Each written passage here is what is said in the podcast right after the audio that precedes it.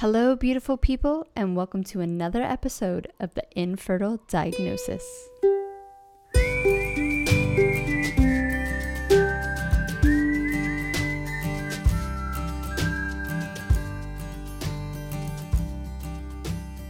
Thanks for coming back to another episode of Closer Today. I'm your host, Monica Cox from MyMindfulMe.com. This is a short and sweet clip from the amazing Emma Cannon. She talks about belief and how belief has more power than you actually know. I feel like it's really hard during infertility to keep believing that what you want your outcome to be is going to happen. I know in the beginning of my journey, I really just spoke negatively about what was happening and not in a bad way, but I remember sitting with a high school friend in Oxford, and he had just met his then wife to be, and they have a beautiful daughter now. But he knew that I had been married and with my husband for quite a lot of years by this point. And he asked me, So, when are you guys going to have kids? And I said, you know, kids aren't the be all and end all. And I and I brushed off what I wanted and that was to have a family.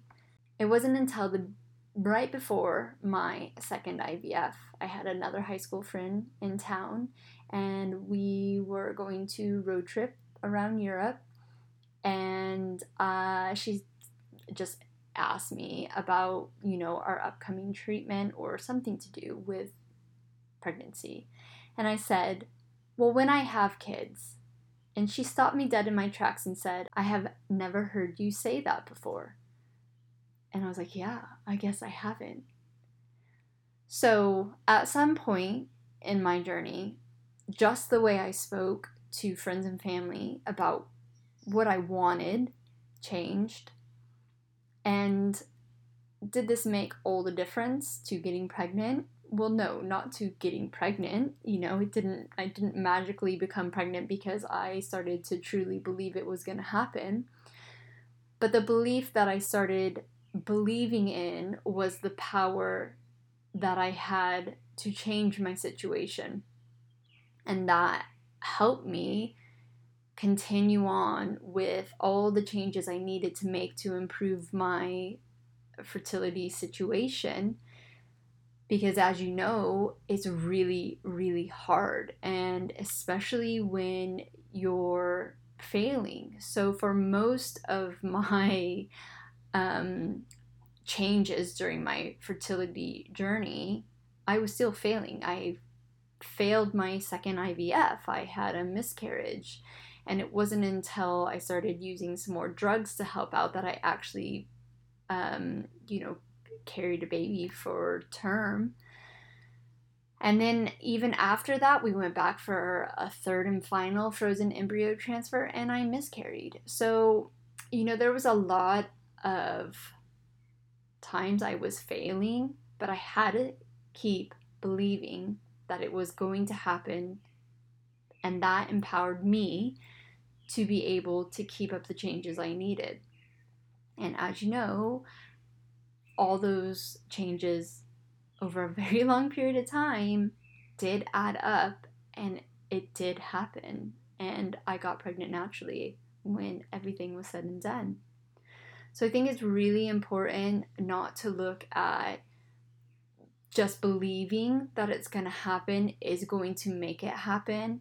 What believing does is almost tricks your brain into thinking it has happened and then you're able to just keep going with all the hard annoying changes you need to do impetus to, to conceive a child comes from deep within us just like the emperor penguin marches through the blizzards and the snow in order to achieve its mating ritual every year, this is belief. And human beings are like this too.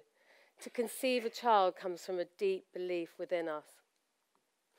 When I was having chemotherapy, it was really important that I believed it was going to help me because I actually thought it was poison. So I set my mind to believe that they were giving me the silver elixir of life, Do you know, I haven't actually aged a day in 11 years. it's a funny thing, belief, because patients often say to me, Do you know, I, I, I don't know about this belief thing. I don't know. I'm, I'm really worried to invest in belief because I'm kind of scared belief is going to let me down, you know? And at some level, we want belief to be everything, but there's a part of us that thinks that belief might be nothing at all. But I see belief to be at the very, very heart of healing. I want to take you back to Laura. Laura went off, she decided to enroll in a painting class, and she really connected to herself. In fact, for me, Laura really embodied all of the ingredients. And while she was on the painting course, she painted this pa- painting and she became pregnant. This painting now hangs on the wall in my clinic as a reminder to always follow the and a sense of wonder. You can find this whole clip over on YouTube. It's called It's About Time We Valued Being Fertile. I've actually started putting all the Closer Today clips in a playlist over on my YouTube channel for you guys to find more easily. You can find out more and connect with Emma over on her website, emmacannon.co.uk. She's also got some great books titled Fertile, The Baby Making Bible, and Total Fertility, which I've put up in the Amazon shop, which you can access through the website www.mymindfulme.com. And that's it for me today.